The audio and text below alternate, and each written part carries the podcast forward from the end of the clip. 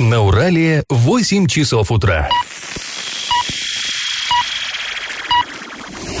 В эфире немного аналитическая, немного юмористическая и слегка музыкальная передача «Заварники» на радио «Шансон Орск». Для лиц старше 12 лет. Доброе утро, Орск. Ну и не только Орск, но и все-все-все, кто нас слышит. И Новотроицк, и Новоорск, и Медногорск. В общем, все. Все Восточное Оренбуржье. Все Восточное Оренбуржье. А, друзья, а, в эфире программа «Заварники», и этот час вы проведете с нами, с Эльвирой Алиевой. Всем привет. И Павлом Лещенко. А, что же, мы совсем скоро обсудим, как оренбуржцы отметили крещение, как новый глава Оренбурга начал махать шашкой на новом месте. Это будут новости, но будет это чуточку позже, а пока традиционно старости. Пашины старости. В Орском филиале Государственного архива Оренбургской области удалось нам отыскать такой любопытный документ. Это план по заготовке пушнины, который необходимо было выполнить местным колхозникам в зимний э, период, зимний сезон 39-40 годов, 1900, разумеется. Ну, известно, что в те самые времена государство сверху для деревни спускало планы. Надо вот колхозу там сдать государству столько-то пудов пшеницы, столько-то литров молока, так далее, так далее. Но колхозники были должны государству не только то, что сами вырастили, но и вот то, что можно взять у природы, чем она богата. Ну, например, пушного зверя. Хотя, казалось бы, да, у нас в степи пушной зверь откуда? Вот, однако ж находили. А, например, в плане вот на 39-40 годы значились 35 волков, 200 лисиц, 1000 зайцев-русаков. Но это все ладно, все это мы знаем, 120 горностаев. Вот это я, когда прочитал, меня несколько удивило. Откуда у нас горностаи? Я вот сам тоже с ружьишком иногда похаживаю, но горностая отродясь-то не видал здесь, в наших степях. Однако, друзья, вот эти самые э, горностаи, королевские зверьки, вы знаете, да, их мехом э, оторочены были мантии монархов и русских императоров, и не только там в Европе, везде, потому что горностай символизировал чистоту там и так далее. Так вот, этих самых горностаев здесь было, ну, просто видимо-невидимо раньше. Ну, вообще, раньше в нашей степи Орской, Оренбургской было полно всякого зверья. Ну, многие, например, помнят, э, что здесь носились громадные совершенно стада или табуны, как это назвать, сайгаков, диких баранов. Ну, многие, наверное, даже помнят их на вкус. Я вот лично помню. Я помню, когда была вот эта эпоха дефицита, не было там говядины, свинины в магазине, выбрасывали сайгачьи туши. Их народ не больно-то покупал, потому что пахло мясо, честно говоря, какой-то такой специфический привкус у него был. Да и жилистое оно было. Но вот туши замачивали в ванне там, и потом хозяйки из них тушились с овощами там, их, и так далее. Народ все-таки радовался. А потом сайгаки из наших краев как-то исчезли. Ну вот старые охотники говорят, что просто тут автодорогу построили, она как-то перечеркнула путь, вековой путь миграции сайгаков, и стада стали где-то в другом месте мигрировать, бродить. Были не только а, вот барашки дикие у нас здесь, была пернатая дичь, да еще какая. Вот, ну, мой дед рассказывал, он вырос в казачьей станице тут неподалеку, говорил, что когда-то здесь водилась дрофа, просто очень много. Это такая крупная птица, там по 15 килограмм она весит с очень нежным мясом вкусным, ее казаки добывали без помощи ружей. Просто всадник по степи скакал, и вот поднимается из, э, ну, бежит по траве дрофа это, ее били кнутом, прям с лошади. Э, сейчас эта птица внесена в Красную книгу, но и тут, видимо, не в кнутах дело, а в том, что исчезла она, когда распахали целину. Ну, соответственно, как-то там нарушилась экосистема, и дрофа у нас исчезла. Ну, э, вы знаете, даже там дров и сайгаки, ладно. Известный ученый Петр Рычков в своем труде «Топография Оренбургской губернии» в 1762 году описывал такого зверя под названием бабр. Бабр. Вот как именно он описывал, цитирую. «Шерсть на нем желтоватая, с полосами, глаза весьма быстрые, шея короткая и когти прибезмерно твердые. Он их множество находится в камышах степных озер. Людям, верблюдам и лошадям великий вред они причиняют. Они такую силу и скорость имеют, что лошадь и верблюда, поймав, тотчас убивают. Большие из них по и больше бывают. Ну, сажение, на минуточку, 2,13 метра. То есть такой здоровенный зверюга бабр. И из этого описания вытекает вопрос нашего традиционного конкурса. Скажите, какого же зверя, водившегося в Оренбургской губернии, описывал Рычков? Вариант 1 – медведя, 2 – тигра, 3 – росомаху. Приз сегодня будет не один, сразу два. Два наших слушателя, которые первыми пришлют правильный ответ, получат по два билета каждый на хоккейный ретро-матч. Состоится он 22 января в Дворце спорта юбилейный, без возрастных ограничений. В честь 60-летия клуба игроки Южного Урала выйдут на лед в форме старого образца. Галопом по Азиям Европам! А в центре Орска на улице, на остановке площадь Шевченко с крыш падают сосульки. А мы вот, кстати, на прошлой неделе только, да, несколько раз поднимали эту тему сосулек. Это прям Орская нетленочка. Уже сосульки у нас всегда, и они постоянно падают. А в частности, речь идет о доме номер 36 по улице Краматорской. Местные жители утверждают, что вдоль этого дома постоянно ходят люди, но почему-то сосульки там никто не сбивает. Они сами с грохотом и треском а, падают вниз. И это действительно так, это самый центр города, э, это вот э, дом на практически на пересечении да, улицы Краматорской и, э, и проспекта Ленина. А там очень большой человеческий поток, и там действительно висят сосульки. Я сама видела. А, информацию о сосульках мы напоминаем, а, нужно сообщать, не можно сообщать, а нужно сообщать а, в диспетчерскую службу 050 или в вашу управляющую компанию такая новость, к которой, ну, трудно сказать, как относиться. Армета Юмс в интернете похоронили, так сказать. Такая информация выдается в Google картах. А, пользователи написали, а, что подписан завод Армета Юмс РИП. Ну, РИП мы знаем, да, как это а, на Западе пишут на надгробных э, камнях «Покойся с миром». Ну, э, редактировать вот эти данные о компаниях в интернете могут практически все пользователи. То есть, видимо, кто-то таким образом решил подшутить над самым крупным заводом нашего города. Ну и, в общем-то, наверное, было бы смешно, если бы не было так грустно. Ну, я думаю, это не просто шутка, это такой сарказм. А улица Каменная, у нас снова отметилась улица Каменная, потому что там снова образовалась яма. По словам очевидцев, она была ничем не огорожена. А мы попытались выяснить причину случившегося, однако в службе 050 а, журналистам сообщили, что ямы там нет. Мы побывали на месте, действительно, ямы нет, но видно, что она там была, потому что на дороге, на дороге видна а, свежая насыпь. А, вероятнее всего, дыру в дороге засыпали а, оперативно. А жители Мос- поселка Москва неоднократно жаловались на, это, ну, на состояние этой а, улицы. И ее даже а, в, в летом и, за, и осенью потом ее несколько раз ремонтировали. И после каждого ремонта ее раскапывали. Вот такая вот у нас тоже есть а, смешная дорога. А сразу после паузы мы снова поговорим а, о доме в Орске, который наконец-то признали аварийным. И а, это значит, что людей а, в теории должны расселить, однако все там не очень гладко. И как это понимать? Интересное э, развитие получила история. Вы, наверное, помните двухэтажный дом, расположенный на улице Светлой, но это там неподалеку от железнодорожного вокзала, сейчас признан аварийным и подлежащим сносу.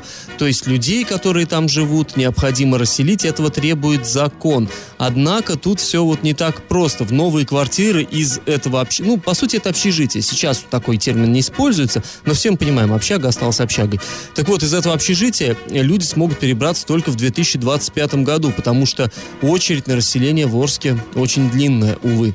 А, так вот, собственно, о чем речь. В сентябре прошлого года рабочие производили ремонт фасада вот этого самого дома. То есть планировалось его там подштукатурить, подшаманить, и считалось, что дом еще простоит очень долго. И сами рабочие были очень удивлены, когда буквально обвалилась часть стены. То есть они там просто содрали штукатурный слой, хотели там чего-то э, там чуть-чуть подрихтовать, и вдруг бах, вывалилось целые кирпичи. Ну, там не кирпичи, а шлакоблоки. Выяснилось, что Оказывается, когда-то, лет 5-7 назад, еще там была коммунальная авария. То есть было сильное, сильное затопление этого дома. Вроде бы как все это устранили, трубы заварили там и так далее. Но вода ушла и попала в полость э, в стене. Ну, мы понимаем, как вода себя ведет. Вода дырочку найдет, как говорит народная мудрость. Везде она просочилась, ну а потом климат у нас какой? Перепады температуры, да? В лед превращается, расширяется, таким образом э, там, ну, раздвигает трещины и так далее, и так далее, и так далее.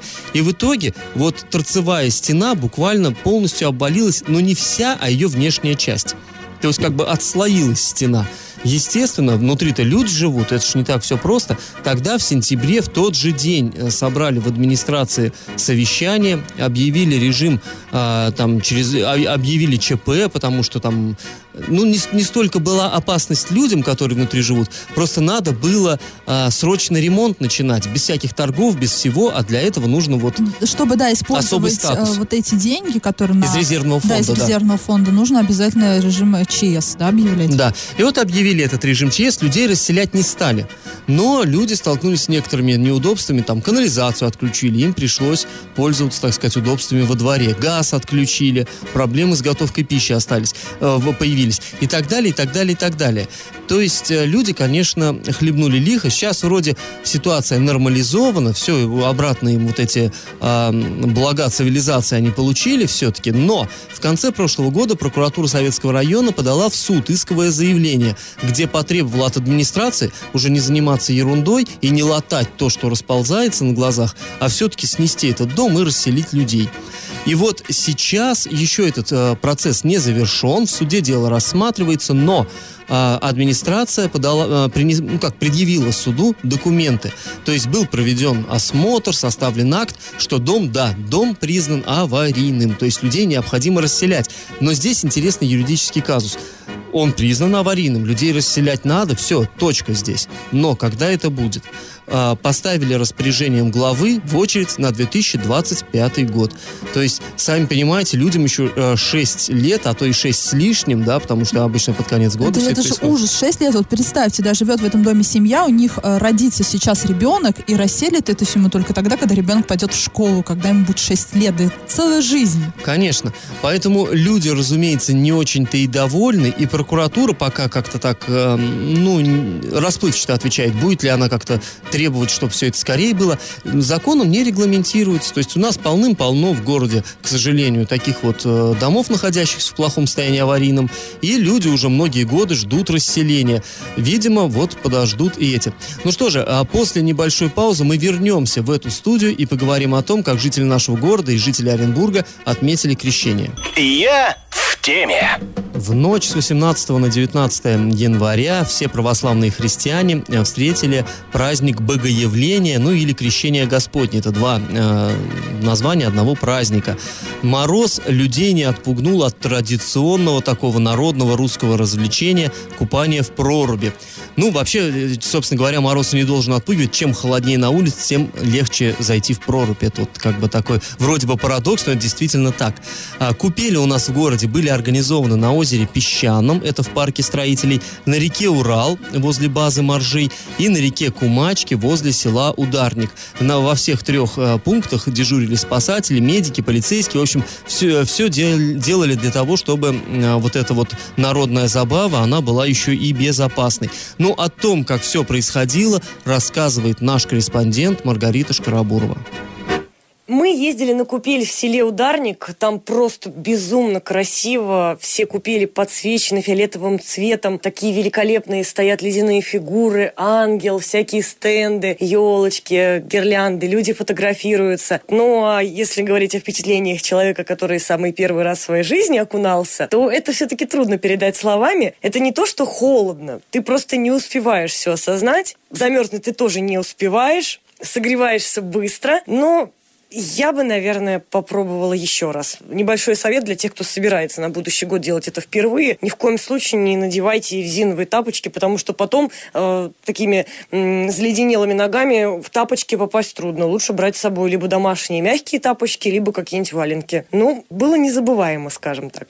Ну, вот если вы тоже хотите э, незабываемых ощущений хлебнуть, то, конечно, через год добро пожаловать. Но э, действительно, Маргарита права, тут нужны, нужны, наверное, некоторые такие лайфхаки, э, потому что люди при- приезжают, когда первый раз окунаться, а у многих возникают... Я помню, когда я э, первый раз тоже вот в прорубь погружался, у меня вышел из проруби, уронил на лед полотенце, я его потом отодрать не мог, отрывал кусками, потому что вот мороз, оно мокрое, пристывает ко льду, и это зал. Действительно, лучше всего с этими вот валенками, все это посоветуйтесь с опытными людьми. Кто-то голыми ногами вылазит из проруби, сразу вот голыми ногами бегут там до палатки, но ноги также прилипают. Ноги тоже. Да, а вот это отдирать ноги кусками это уже как-то не хочется. Но можно я добавлю немного Конечно. дегтя вот в эту вот бочку меда, которую нам тут Рита сейчас э, наварила. А, в Новотроицке обратились жители Новотроицка, им вообще купели нигде не сделали, у них купели не было. Хотя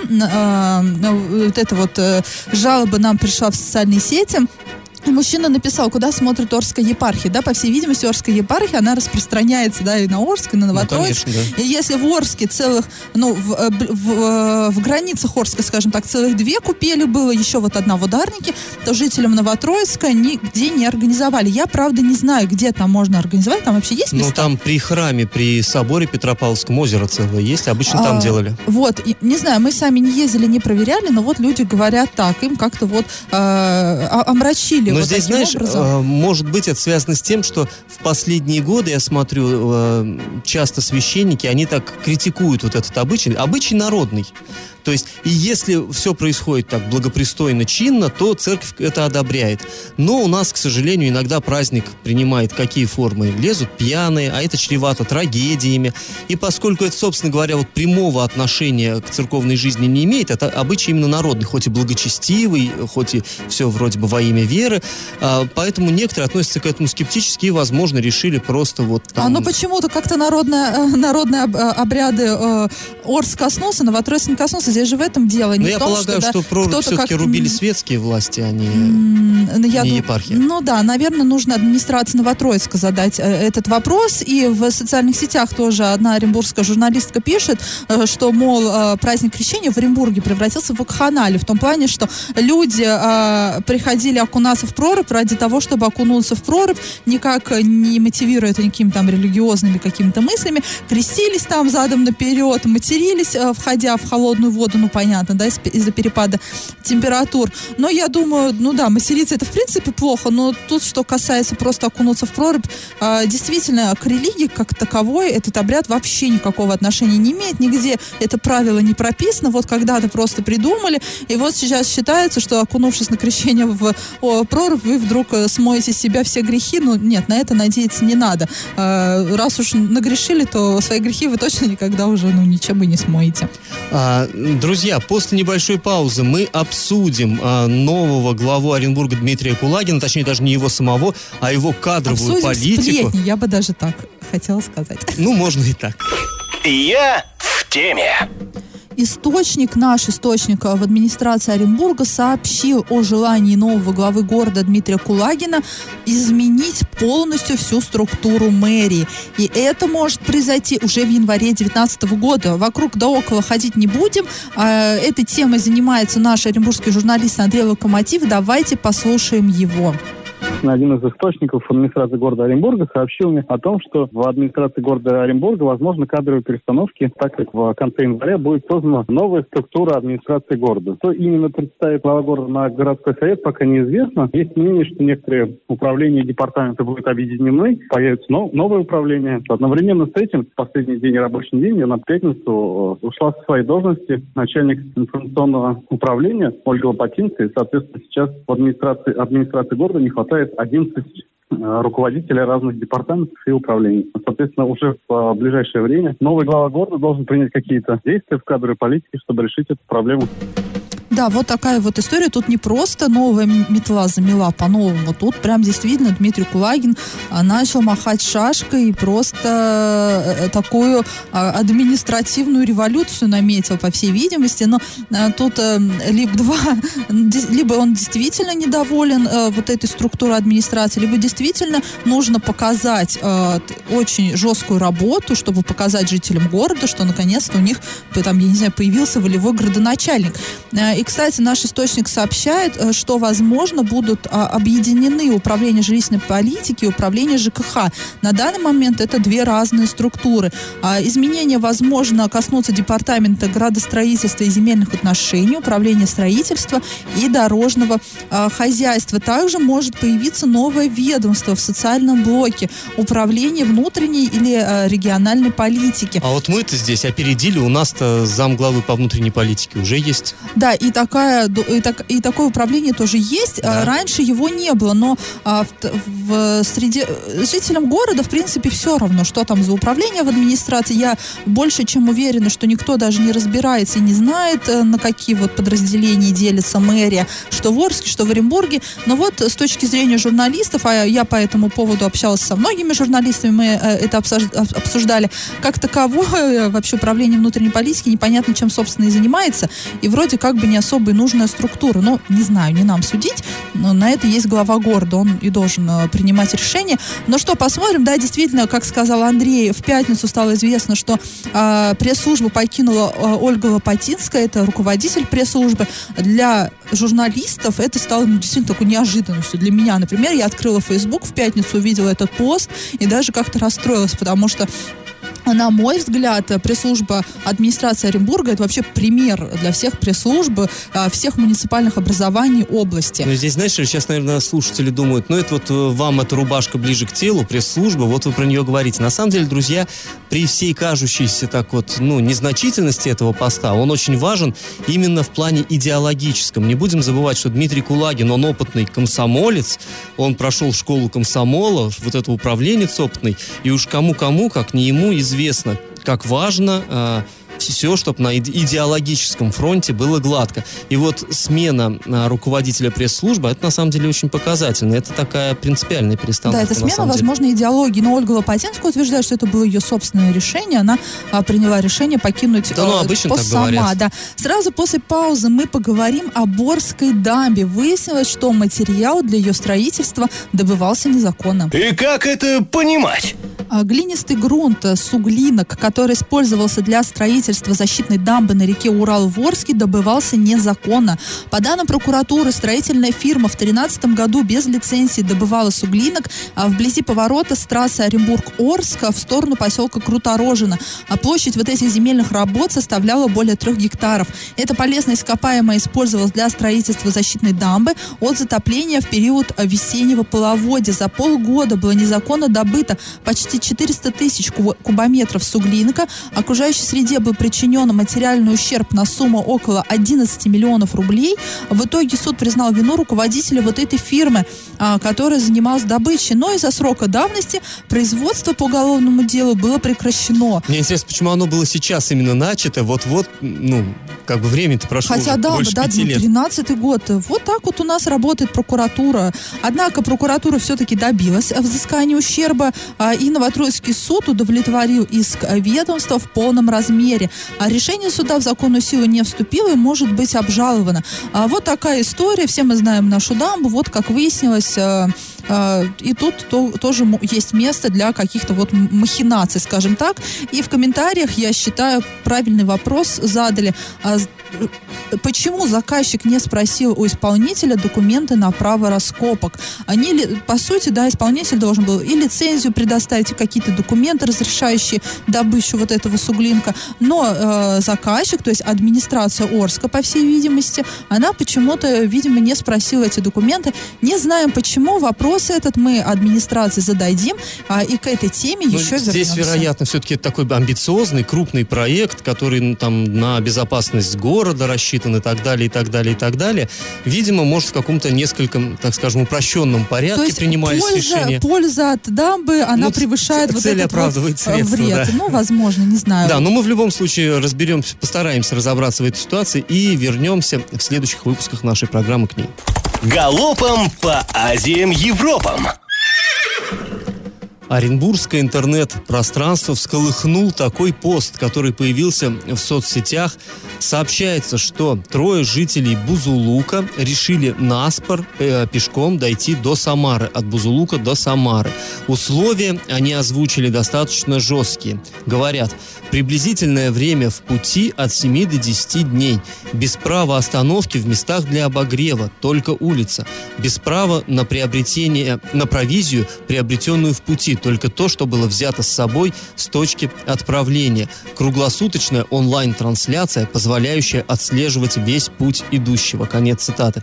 Но на самом деле а, там 167 километров между Бузулуком и Самарой, вот между вот этими двумя точками, которые не обозначили на карте. Честно говоря, мне кажется, от 7 до 10 дней это они грубанули, что-то больно много. Можно и быстрее Да этот мне кажется, они, в преодолеть. принципе, грубанули, видимо, люди как-то вот это, слишком легкая и сладкая у них жизнь, что они захотели вот такого хардкора. Ну, в любом случае, проект, как бы сказать, жутко опасный, и надеемся, что ничего не случится, ничего себе не поотморозят эти Я посмотрю, как смельчаки. они на таком морозе будут вести круглосуточную онлайн-трансляцию. Ага.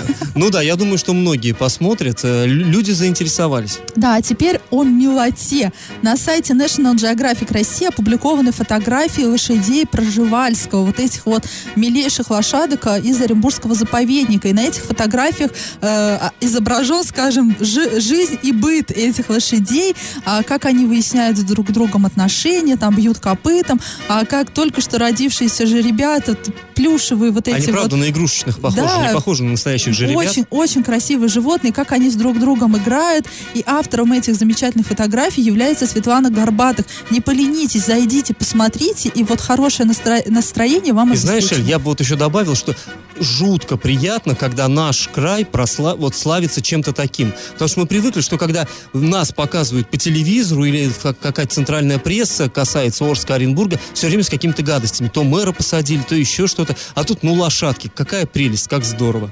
Раздача лещей.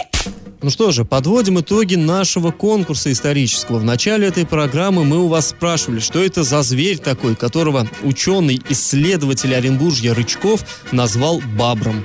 Ну вот ему же самому и слово, э, что написал Рычков в своем научном труде. Цитата. «Бабр есть отродье тигров, схож к рыси или кошке. Ну, то есть правильный ответ у нас два. На территории Оренбургской губернии, как это ни странно, действительно водились тигры. Правда, друзья. Ну, тогда, во времена Рычкова, губерния это была куда как больше. С- вот эти самые бабры, они встречались на юге, возле Аральского моря, на территории нынешнего Казахстана. И вообще, ну, просто для сведения, раньше э, в Оренбургскую губернию входило на правах уезда, э, ск- э, был уезд Челябинский, был Златоустовский. Это все были вот части нашего необъятного Оренбуржья. Тогда оно было действительно необъятным.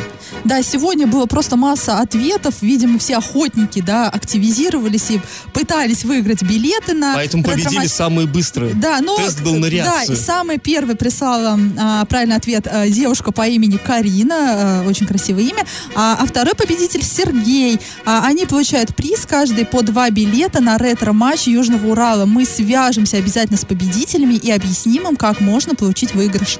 Ну что ж, друзья, слушайте нас на подкастах в разделе «Заварники» на сайте урал56.ру для лиц старше 16 лет. Если не получилось прослушать программу, всегда можно это сделать э, в записи. Либо подписывайтесь на нас со своих мобильных. Э, есть в App Store и Google Play соответствующие приложения. Ну, а сегодня мы с вами прощаемся. Этот час вы провели с Эльвирой Алиевой. И Павлом Лещенко. Пока! Завариваем и расхлебываем в передаче «Заварники». Каждое буднее утро с 8 до 9.00 на радио «Шансон Орск». Для лиц старше 12 лет. Радио «Шансон». СМИ зарегистрировано Роскомнадзором. Свидетельство о регистрации Л номер ФС 7768 373 от 30 декабря 2016 года. Для лиц старше 12 лет.